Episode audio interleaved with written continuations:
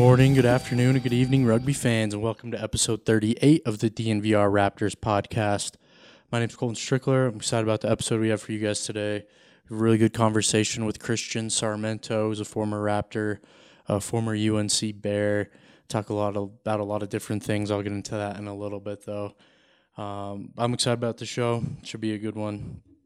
So I guess we'll just jump right into it. We'll start with the breakdown breakdowns, just kind of the roundup of, of rugby news that happened around the, I guess, the world this week. So we'll jump into the first thing on my list is the MLR draft thoughts. Um, I don't know if you guys watched. I know we talked a little bit on the show last week. We had Doug Coyle on, kind of broke down the picks and what to expect and and all that stuff. He really took a deep dive into all of that, and it was a lot of good information and a lot of the stuff that he talked about on the show actually became true, became a reality when actually watching the draft. Um, so the first thing I kind of took in my notes when I was watching the draft, I thought the production was pretty good. Uh, friend of the show, Dan Power, was on the call with Danny Wexelman.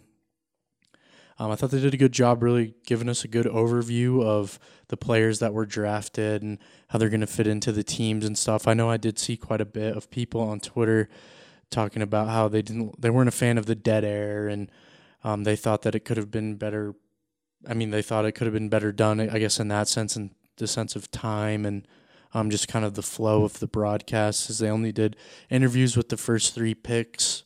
Um, but I mean, it was their first, it was their first try, so not not too bad of a crack at the first one ever. Um, yeah, I guess one one of the things that was important about the draft is the first thing. It just kind of started off with an interview um, with Commissioner of the MLR, George Killebrew. And one of the big thing, big things that he talked about was that he's been in talks with four other cities that want to get involved with MLR in 2022 now. Um, he, he, mentioned something along the lines. This isn't a, direct quote, but it's a paraphrase that um, MLR is growing and thriving despite all that's going on in the world. So while these other sports leagues and teams are, are kind of figuring out what to do, MLR is moving forward with business as usual. Um, so that's that was an interesting thing that he that he mentioned in his kind of opening monologue. Um, but yeah, I know on Saturday too, kind of leading up to the draft, there was some reports coming out, some in America's Rugby News, that top prospects were having to withdraw from the draft because they weren't eligible, and that was kind of coming out on Saturday. This is something based on what Doug said that teams kind of knew earlier in the week uh, but but that's one thing that was awesome. I thought about Doug is he said all of that on our show, so there wasn't any surprise if you saw that and you listened to the show. Should have seen that one coming. He mentioned that that was was going to happen. Leaked out on Saturday, so Doug was ahead of the game. Um, yeah, so he warned us all about that. I thought that was kind of interesting. Uh, yeah, so that's kind of what I thought about the draft. We'll see how it all plays out. I guess this is something that only time will tell, like any draft. But I mean, another thing Doug mentioned is that a lot of these guys will have to earn their playing time in the academy sides and these um, club teams that feed into these MLR teams that are not just going to be able to jump right in. So we'll see how it goes, though. Um, something happened, exciting thing, exciting future uh, future for the sport. So we'll we'll see how it all plays out. Uh, second thing had on my uh, list of news for the breakdown was Super Rugby returned. I thought it was awesome. Two really good games fun. It was just fun to see a live sports with a crowd again. Um, back at it again this weekend with the Blues and the Chiefs playing on Saturday morning at 1:05 a.m. Mountain Time, and the Hurricanes and the Crusaders play at 9:35 p.m. on Saturday. Uh, I'm out of town this weekend camping with my dad, so I'll miss I'll miss these matches, but I'll be for, be sure to watch it when I get back on ESPN Plus.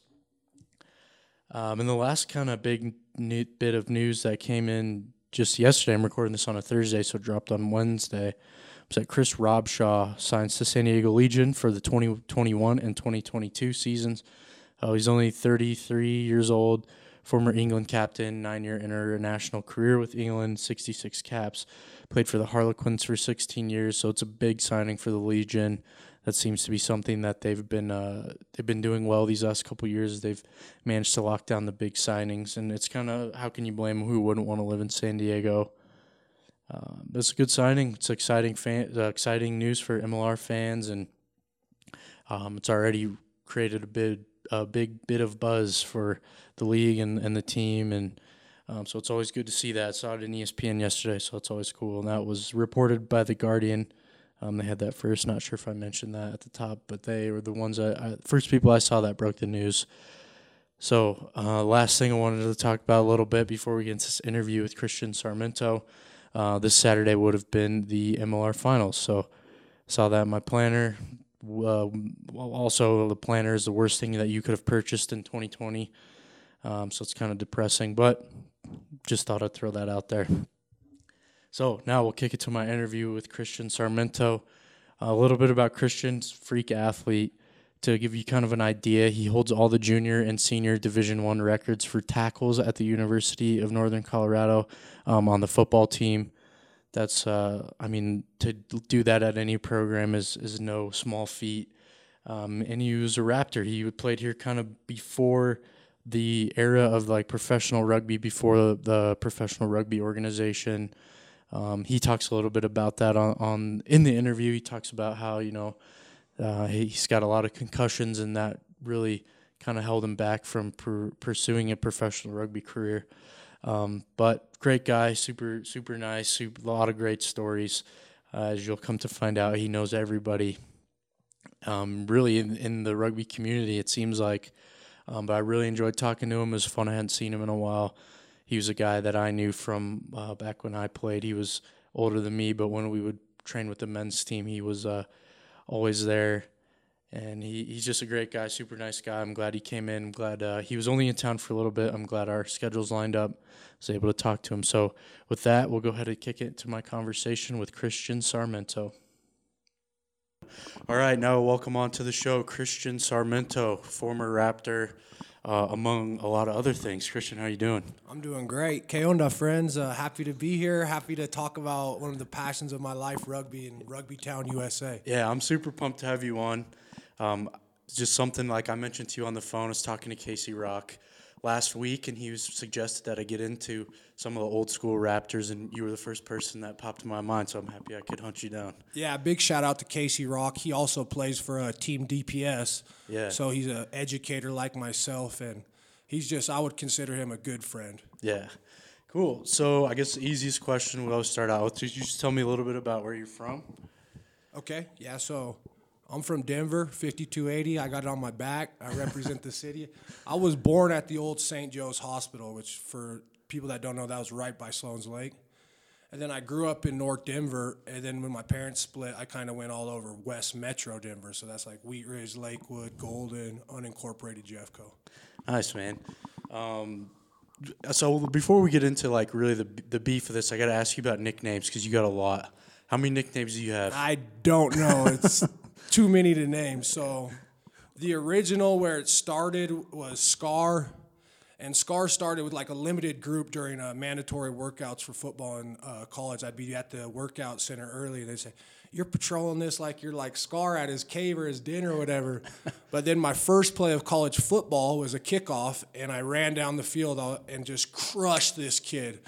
he never played again, and I freaking got this huge scar on my head that would continually reopen throughout my whole redshirt freshman year, and that's when it caught on, and it kind of evolved to Scarly, Scarmani, Scarlos Apache, Scarly Wildflower, to name a few. I mean, I'm also, my teaching name is Mr. S. And so they call me Mr. Best, Mr. Yeah. Blessed.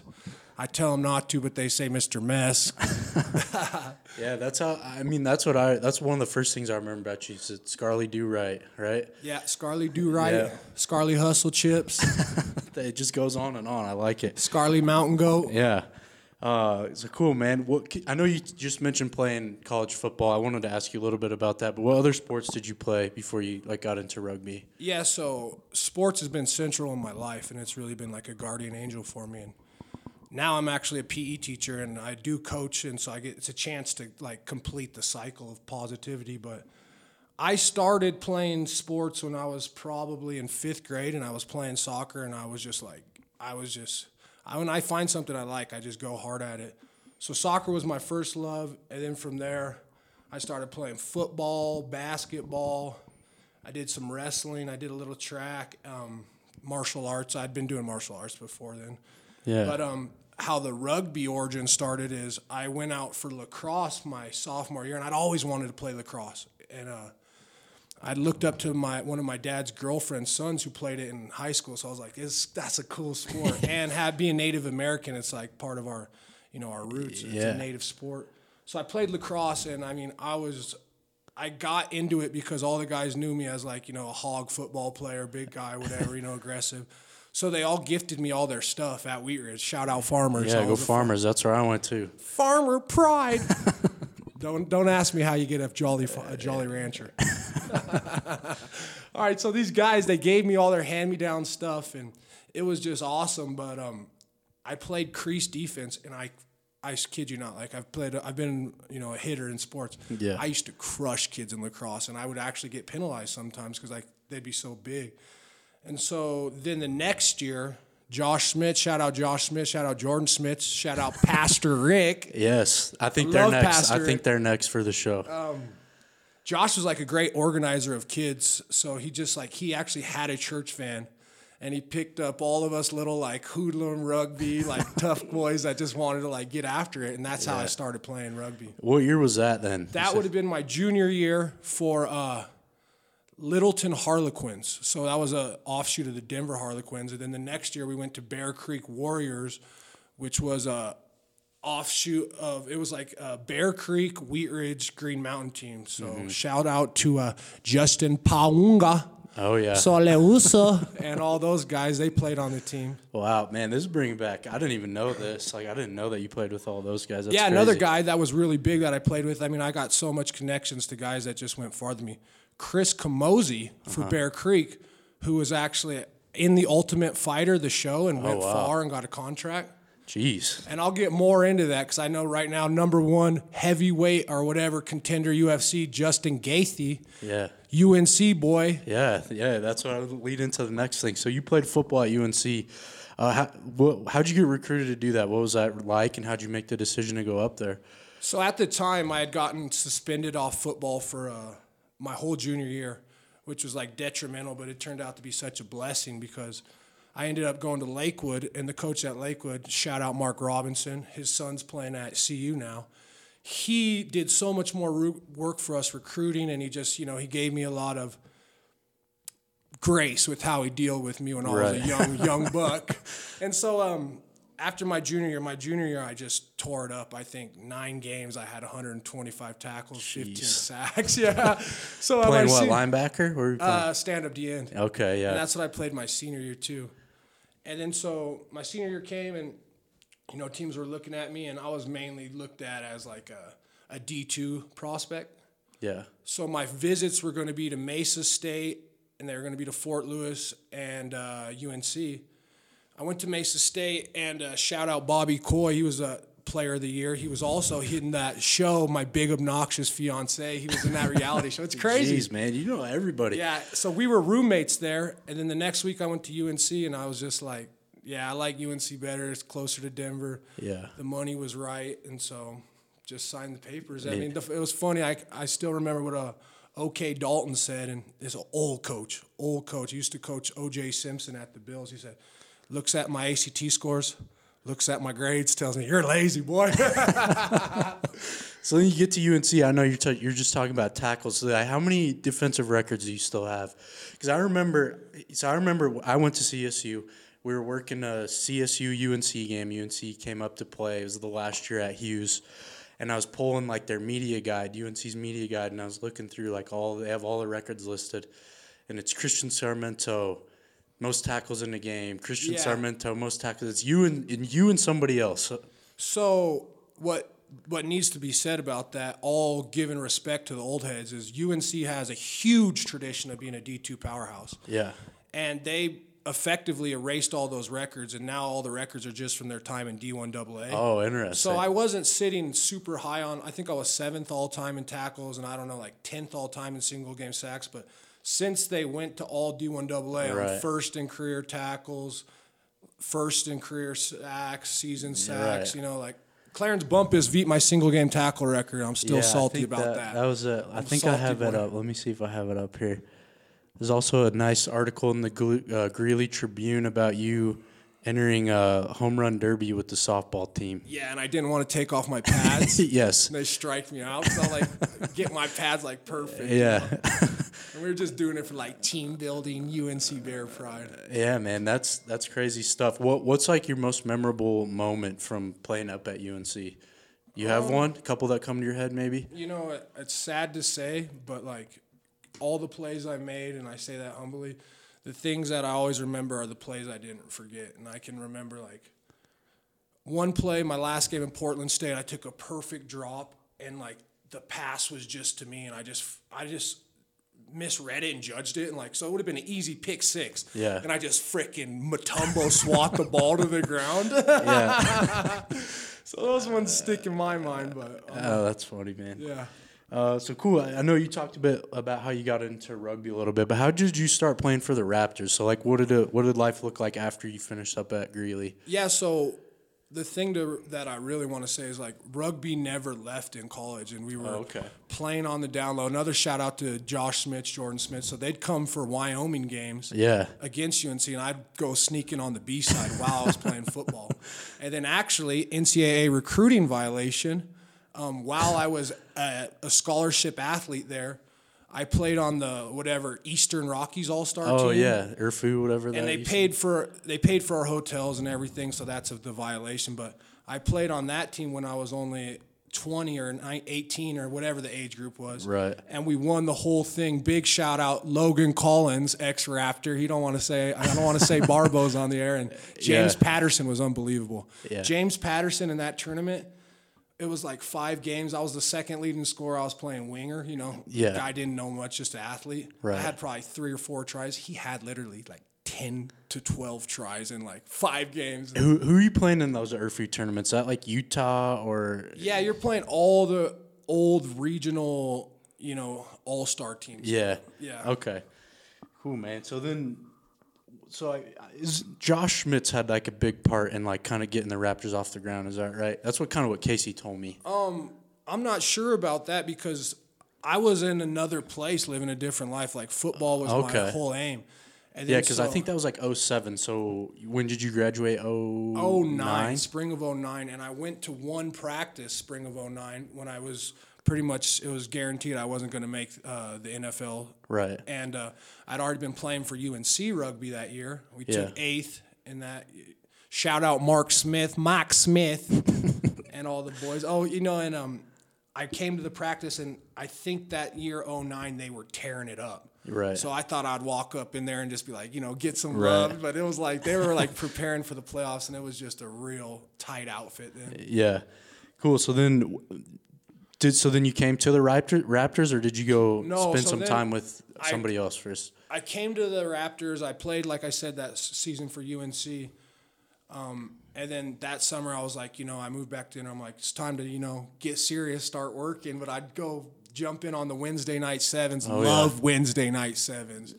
Shout out to Denver Rugby or whoever puts that on. I don't know. I don't know either. But, yeah, that- that was always a good time. Yeah, I'd go there, and then I got in with all the Glendale sevens guys, but I wasn't on the team, and like it was crazy. We'd like come to sevens practice and sometimes scrimmage the USA sevens and stuff. Right. And then so I started coming out that fall of 209. And I just I I really had to immerse myself in it because the level of rugby was so good and we were still just, you know, athletes. Right. Yeah. So uh, another thing I wanted to ask you about is just kind of what that rugby scene was like, because when I was talking to Casey, he put it in an interesting way. Is like he considers himself like a transition between like the old scene and like this new one into these like where it's getting more professional. So what was like that the rugby scene like back in 09 when you I um, mean, what I really like to speak on is just like the youth rugby scene and for the primary ages, I'm talking below, you know, middle school. It wasn't even there. right And then the high school league, I mean, when you see it now, it's something totally different, and they have so many pathways to get better, and just like it was totally grassroots then, you know, in Right. Colorado. It was the emergence of it in that time. That's crazy.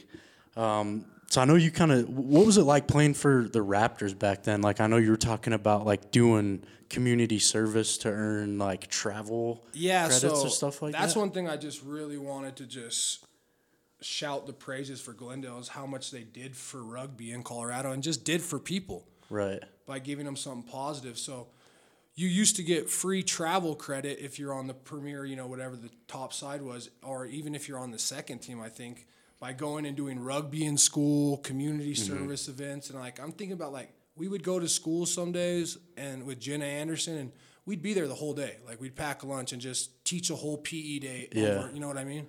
And that's like, I mean, that's right down your alley, right? That, that's what you're doing now. Yeah, it is. And then I I'd work the summer YMCA camps and stuff with them. Yeah. That- I mean, they just did so much. It was awesome.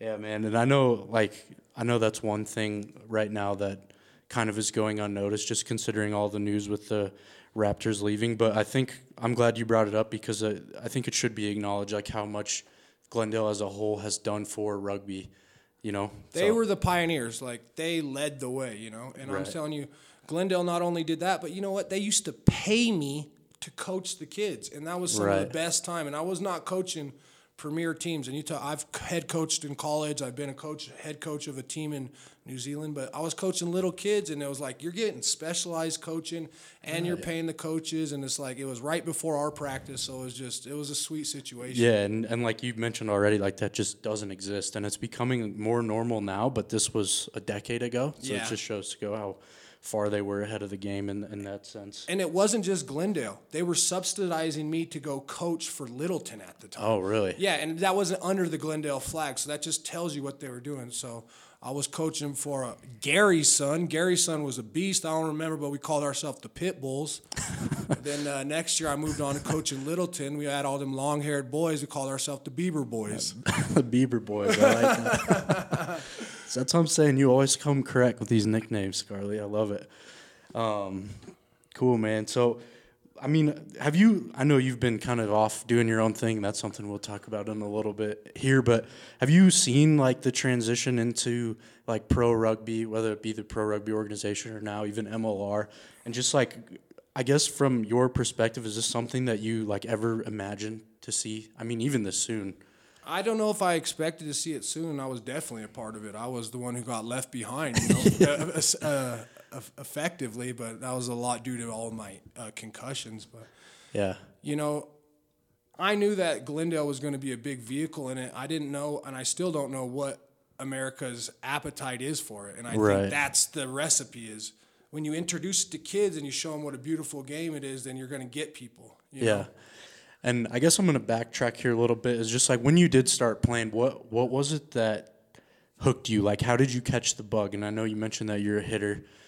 Was it just that? Like, was no, it? The, it wasn't that, and it was totally different because it was actually my first year I played wing, and then I moved to flanker, and then I moved back into the backs. It was such a learning experience, and it was hella pressure. It was, Yeah. you know, like especially being a wing and playing teams like the old school Aspen team, you know, at, at Gentlemen. Rugby and they knew who I was, like, and they're gonna try to manipulate me under the high ball. I'm playing linebacker, boy. I Yeah. that. That's like high pressure, so yeah. it was a big learning curve, but um, for me, I my whole identity was that of a competitor. Like in college, it was my everything, and then when it didn't work out, going to the pros or going to the CFL, like, and I got back working, and then I started teaching right off the bat. It was just like rugby filled that void, and I I just loved it, you know. Right. Yeah. I I like asking people that because it's always different for everybody. So. Thank you for uh, for letting us know about that. So I know you just mentioned concussions, um, so we can get into that a little bit. How many do you think that you had? yikes! If you had to take a guess, how many do you think you had? I mean, conservative estimate. Yeah. I'm saying definitely over twenty. Yeah, I I was thinking when I was driving over here today is like, like how serious what were did they take concussions when you were in college? Because I feel like that was right before it, it, it became like well Yeah, known that it was a big deal. Yeah, it was. It was right on the cutting edge, and it was also on the cutting edge right when PEDs were starting to blow up. You know, like all that kind of stuff. But um, it's funny because I used to get concussions when I was in college, starting my junior year, I think, or sophomore year, and um, the thing was is I'd get knocked out only momentarily, but I would come to and I'd be completely cognitive of everything Right. and they would sometimes let me back in the game. I mean, they pretty much did it a lot, you know. Right. And then the trainers at the school, the head athletic trainers, started doing a, you know, like a case study on me because it was obvious there was some trauma there. And then on top of that, kind of finding a way to uh, cheat the impact test, you know, or Mm-hmm. you could just kind of mess up the impact test. So then, if you did have a concussion and you had to retest, right. it was not that the hard. baseline's like not as high. But remember. when you're cheating the impact test, remember they're also testing your response time. So don't just click, click, click, click, click. Oh, yeah. Or else you'll have a, a doozy trying to get back Yes. in. yeah, you're not gonna do it as fast the next time, huh? Yeah, man. Um, and then I get, I'm curious about this too because this was what this is why I stopped playing rugby. Is I just got my head knocked too many times, and it's because I learned how to play football first. So like I remember when I was a kid from second grade, they always taught you throw your head across, right? You cut them off, and then when I started playing rugby, I was tackling the same way, and I was just getting my bell rung. Do you think that played any Yeah, role it definitely in it played a thing. But one thing you don't understand is, yeah, concussions are bad, but you have to think about also subconcussive blows to the head. Yeah. And rugby's one thing, but football's something totally different. And Right. I grew up in a time in football where you could still pretty much spear people, and that's Yeah. how you were taught because you use your head as a weapon. You're gonna you're gonna get some snot knockers out there. You're gonna, you're gonna knock some guys on their uh, Right. booty. So I can just like remember that. And like even growing up, you know, and I grew up hardcore Wheat Ridge Wolverines, you know, guys with Tom Gee as my coach. We had a kid named Guppy. Dude, he used to just hit kids so hard he would knock himself out when he was like in seventh grade. And he got love for it. And it was like he was a good hitter. Right. So that's how we were taught. And then I can still hear we used to do this savage drill called the door drill, where the coach holds up a door. One guy's on one side, about four yards deep. The other guy's on one side. like an actual door, like no, like a big pad. Oh, like a- okay. Like a, I was pad. like, yeah. So that's like a door. Yeah, like a shield, And yeah. so uh, the back just comes and he picks a hole left or right, and you just got to meet him. And I can just to this day hear hear old Cody D face. Put your face on him. you know, because Yeah. he wants you to get in front and do that. And I'm saying when you're coming up, if you cared about football, rugby, whatever, like I did, mm-hmm. then you weren't thinking about that. You were just trying to do the, you know, you were just trying to do what was what you thought was the way to play. Yeah. I can remember even my dad telling me stuff like that. Like, Yeah.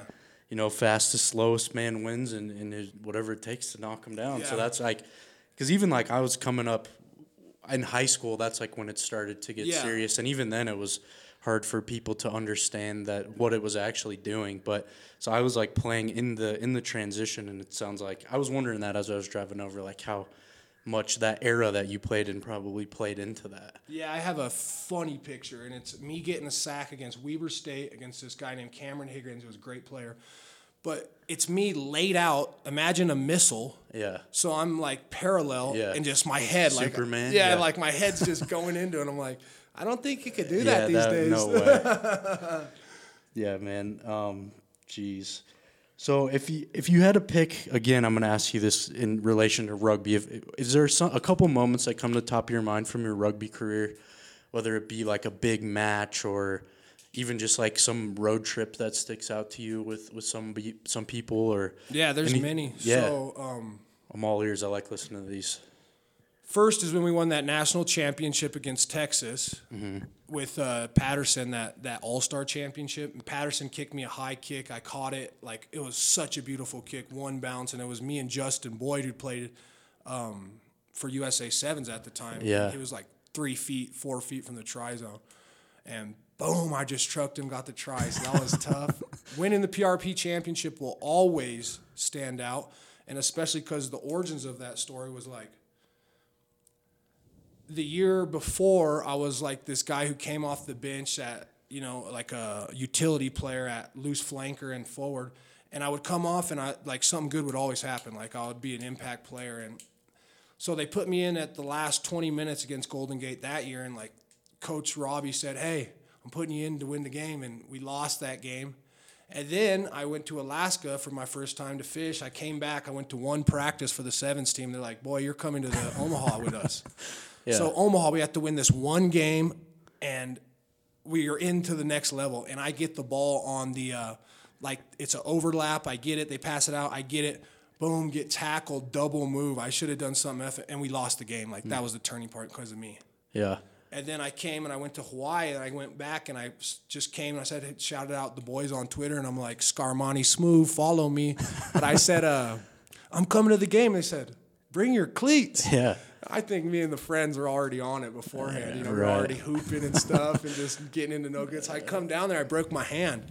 So I'm like, all these things, those three things, like I don't want to end like that. And then I came back that next year, started, and like even through starting, I had so much to learn from Robbie. And I can remember um, on the throw-ins, on the lineouts, excuse me, I'm sorry, lineouts, not a throw-in.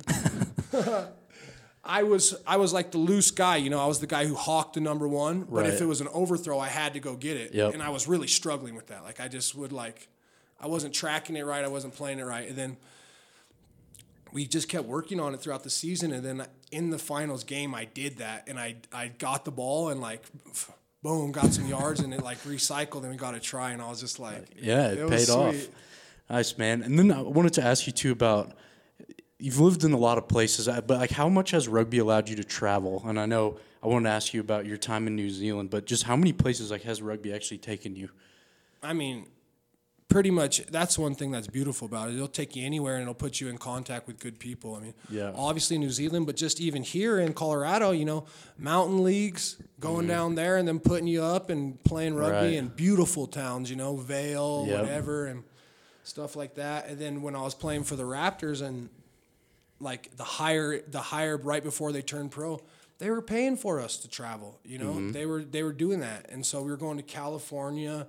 And when you go on a rugby trip it's not as regimented as football. Yeah. so it's like the game's over boy. Like see you tomorrow. Hope you make the plane. Yeah, yeah, seriously. That's so that's one thing I think people don't really understand is like it is fun and there's like a respect for the other team because without them like you wouldn't be able to do this. And so th- that's why there is like the celebrations after the match and stuff.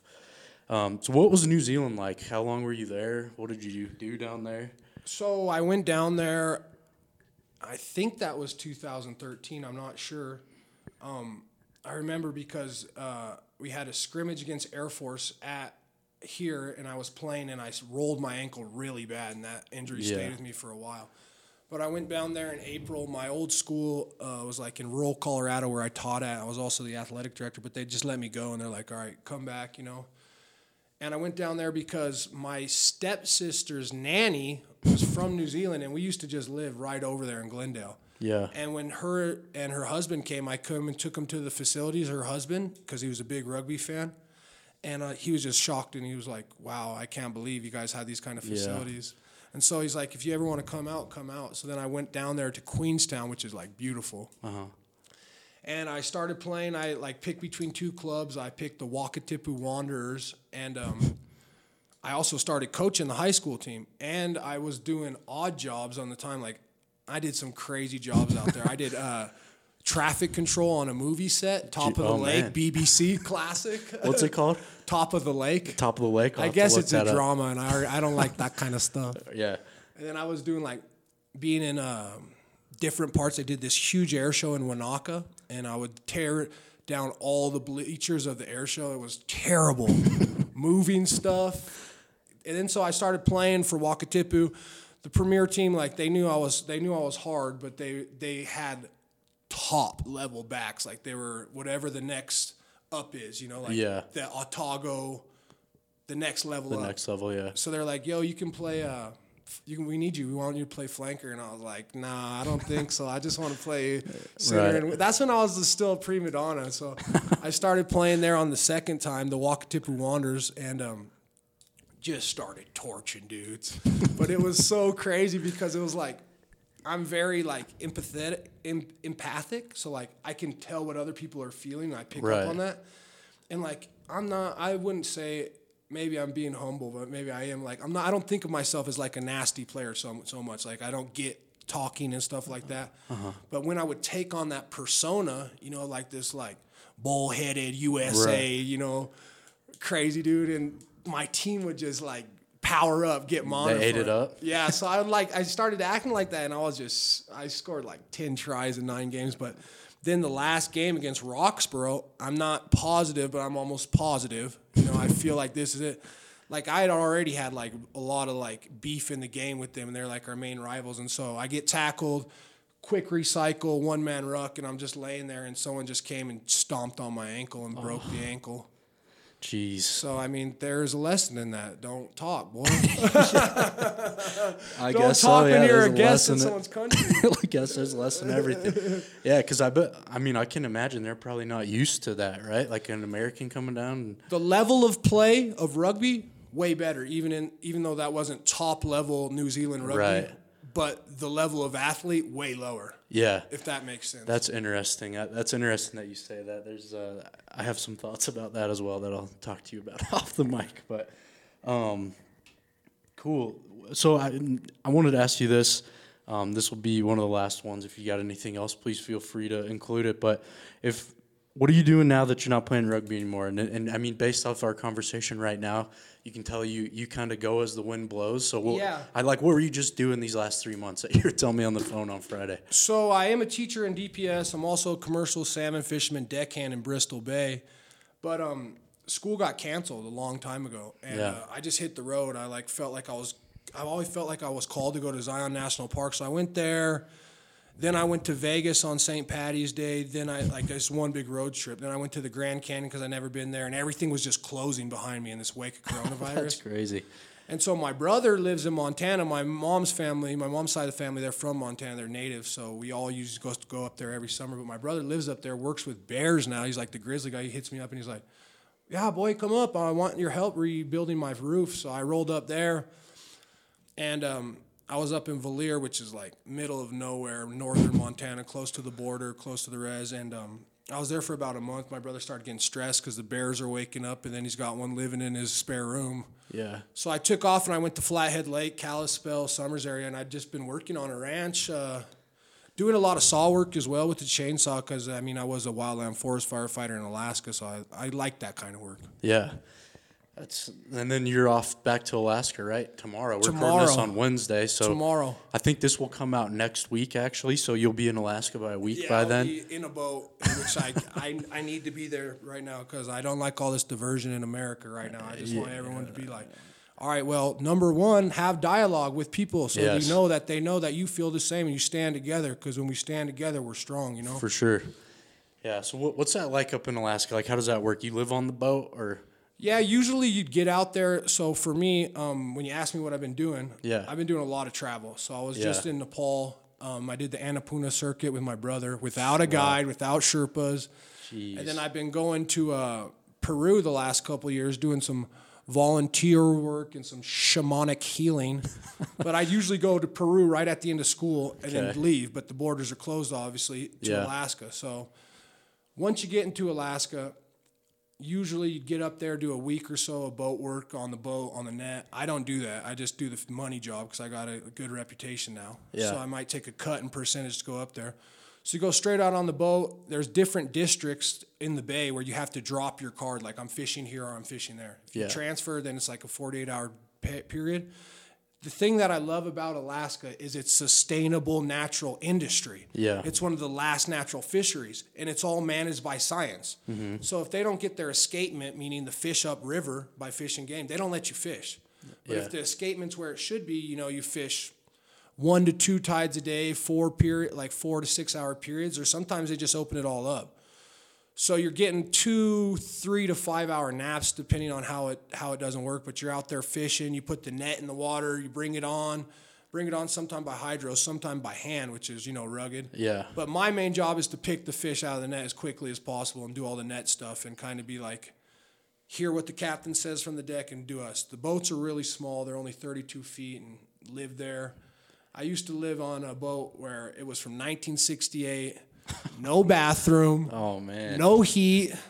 The pump used to go out, so we routinely wake up in a foot of water. Like not like it's gonna, not like it's gonna flood, but it's just not a not a nice living area. It, you got an interesting life, man. Uh, Scarley, that's all the questions I had for you. Is there anything else you wa- you wanted to chat about before we cut this off? No, I just wanted to say uh, thanks to Glendale. They've been really kind to me, and they just gave me gave me something that I loved, and I would like. Everyone always told me, and especially coaches, is that the game of rugby isn't bigger than you. So it's like a vehicle for you to do stuff that's that should be what it was to you, which is something positive. For sure. Um, how do how do people find you, Scarly? Uh, yeah, you can follow me on uh, Twitter I, at Scarmani, like Armani, but with an S, Smooth Scarmani S. Yeah, and then I'll I'll be sure to tag you. I in all got five followers now. We'll get, we'll try to boost. Shout out all my followers, We'll Dustin. Gordon. All right, Scarly, thank you so much for your time, man. I really appreciate it. Yep. All right, I hope you guys enjoyed that conversation with former Raptor, um, UNC Bear Christian Sarmiento. Uh, I really did. He taught. we covered a, a lot of topics, um, and I'm I'm just glad he came in. I'm glad our schedules lined up and we were able to do that. Uh, yeah, so I guess the last little, little segment we'll get into before we um, call it quits on this show for for this week was our required reading segment. So this is obviously a little piece of one piece of content that I found that I would like you guys to go check out, dig deeper into. I thought it was interesting, so I want you to as well. So last week it was uh, Doug Coyle's stuff that he was doing leading up to the draft. This week, um, kind it's a little darker, unfortunately, but it's also a happy story. Um, but so if you've been paying attention, the USA Rugby released a statement, I think on Monday, regarding the Robert Paylor situation. And that's not the required reading this week. But what is required reading this week is I want people to learn about how uh, amazing of a person Robert Paylor is and how amazing his story is. Um, so for those that don't know who Robert Paylor was is, excuse me, Robert Paylor was a rugby player at Cal. Um, and he was paralyzed in the 20, in the 2017 national championship game against Arkansas State. He was told he was never going to be able to walk again, but as you'll come to find out, he's battled back and is doing more than the doctors said that he ever would. There's something like a three or four percent pe- of people in that have his type of injury um, are ever able even to use a wheelchair, and he's he's able to walk around with a walker already. So it's awesome stuff. I encourage you to check out his social media. It's really cool to see. Um, but USA Rugby, the, you can dig into this, but USA Rugby had uh, people conduct a review after the incident happened, essentially determined that the play was reckless, but the person who injured Robert Paylor didn't do it on purpose. Um, he was in, he was injured in a maul that was intentionally collapsed, and somebody was up high around his neck. So both of those are illegal if you're familiar with rugby. But USA Rugby came out on Monday and said that their post injury process had failed, and they apologized to Paylor for that. Um, but the what is required reading is I would go, encourage everybody to go read the article on Robert Paylor in the Mercury News that came out on Tuesday. Um, it's entitled "Doctor Said He Wouldn't Walk Again, but Cal Rugby Player Keeps Defying the Odds," and it just kind of goes through his injury and um, what life's been like after this, and it touches on the apology, and it's just pretty cool. Um, Paylor's really turned this negative into a positive, uh, and and just I know seeing his stuff circulate around the internet's super inspiring. So I would encourage you to go check it out. Um, he, he's really making lemonade out of lemons, and it's super encouraging story. Um, and that's that. So that's this week's required reading. Um, as for what's kind of, I guess we'll call this last thing the loop, is what I decided. Working title, it could change.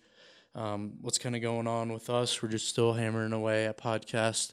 I've got some articles in the works, so we'll start seeing those in the next few weeks. But um, obviously, no DNVR watches again this week, um, and we've still got that exciting news to drop. So make sure you stay tuned for these next few weeks. It's gonna be exciting stuff coming out. I'm looking forward to sharing it with you. So. Uh, thank you guys for listening. That's the show. Remember, take care of yourselves, be nice, stay healthy, and I'll catch you guys back here next week.